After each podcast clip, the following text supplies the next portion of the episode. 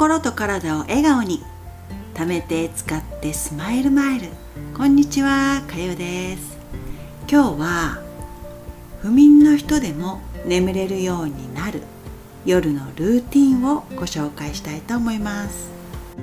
私の YouTube でも一部ご紹介してるんですがこのポッドキャストではそれに付け加えて、えー、何点かですね YouTube でも紹介していないところも付け加えながらお話ししていきたいと思っています。まずえあの私はですね、えー、昔から以前からですね睡眠が浅くてぐっすり眠れてない日がねよく続いていたんですよ。特にあの産後。子供を出産してからそれがますますひどくなって寝た感じがしないんですよね。なので次の日もイライラしてもう集中力もなくって結構子供にもね強く当たってたりしたのでやはり睡眠は大事だなとイライラして睡眠不足だと体にいろんな影響が及ぶので心身ともに良くないですよね。なのでこういった私みたいにちょっとやっぱりね頑張り屋さんが多いと思うんですよ。眠れない方ってこう緊張しやすくって特に次の日にね予定大事な予定とかあったりするとますます寝れなくならないですか？私がここ数年いろいろ試してみてやっとこのこのルーティンを守ることで夜睡眠の質がね格段と上がりました。毎日ね100%まではいかないですけど本当に眠るってこういうことだったんだと。あのちっちゃい頃の寝て起きたらもう朝あの感覚ですねに近い状態になると思いますのでよかったらやってみてください。全部で8項目あります。まずは1つ目からいきましょう。まず最初に大事なことはコーヒーです。皆さんコーヒー飲まれますか？このカフェインですね。緑茶や紅茶にも入っていますが今日はねコーヒーの場合でお伝えしてます。このコーヒーのカフェインは約15分から1時間で効き始めだいたい4時間ぐらい効果があると言われています。元気が出ますよね。カフェイン飲むと。こう覚醒するというか。それがだいたい4時間続いて体の中に約6時間から8時間残ります。最低でも6時間体の中に残っているので、えもしあなたが夜10時に眠る方だったらそこから6時間引いて4時ですね。4時までにはもうコーヒーは飲み終えた方がいいんですよ。人によってこう体の中にねカフェインが残る時間が違うのでいろいろ試してみてそれでもねそれでもまだ体が覚醒している状態だったらもうちょっと時間を早めた方がいいです。ちなみに私はだいたい10時から10時半ぐらいに寝るようにしてるんですがコーヒーは3時以降は飲まないようにしています。2番目食事はなるべくもう3時間前までに終わらせておく。これがもう3時間前がベストです。やはり快眠のためには食べたものが、えー、消化している状態で眠りにつくのが大事になってくるのでやっぱりね23時間。うんやっぱり3時間がベストでしょうね。そしてやはり消化の良い食べ物を食べた方がいいです、えー、寝ている体の胃の中に食べ物が入ったまま寝てしまうと消化に、え、体がエネルギーを使ってしまうので、ね、どうしてもね眠りが浅くなってしまうんですよ。消化は続くよどこまでもですよ、ね、なるべく3時間前までです。お願いします。そして3番目水分は寝る1時間から2時間前まで。どうしても飲みたい時は少しだけ飲んでも大丈夫だと思いますがもうねガバガバと飲んじゃうと夜中にねおしっこでやはり起きてしまいますよね。このね夜中に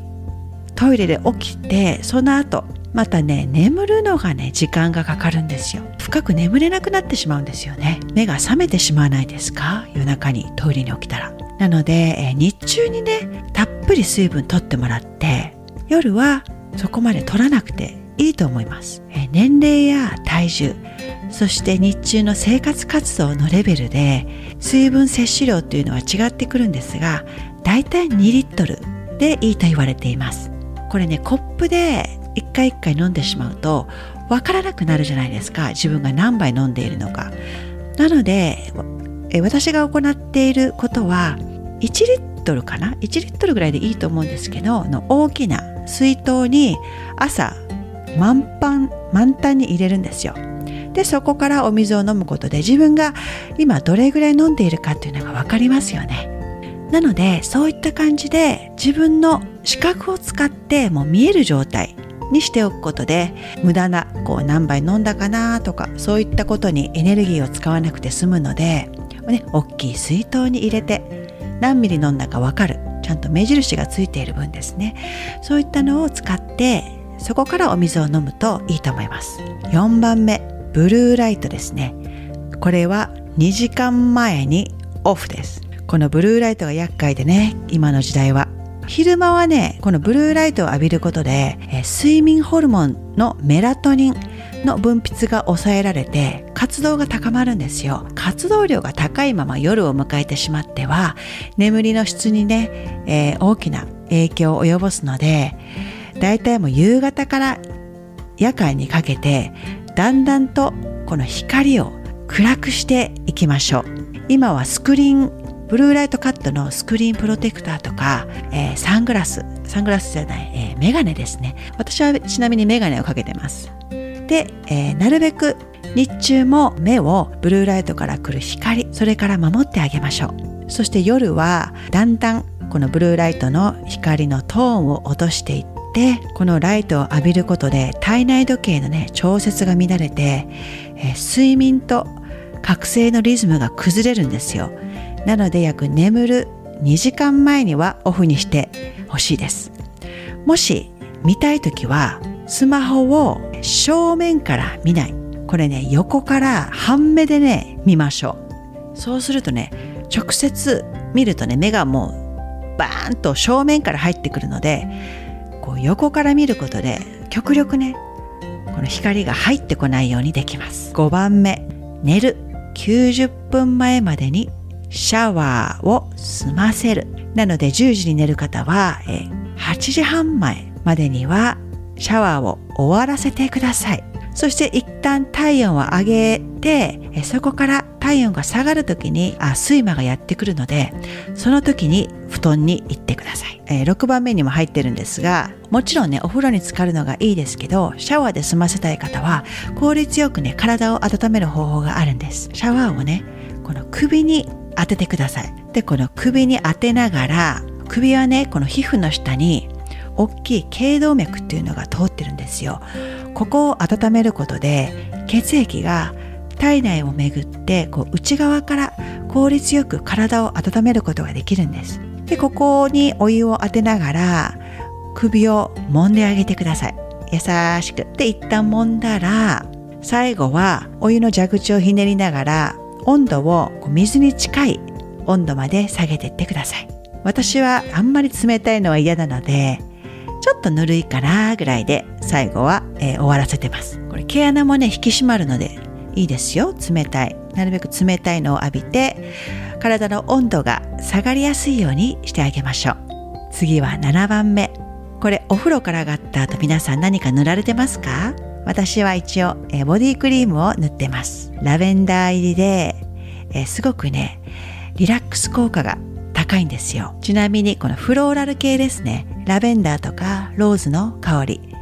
こういったのは副交感神経を刺激します。そしてこうすっきりしたオレンジとかレモン、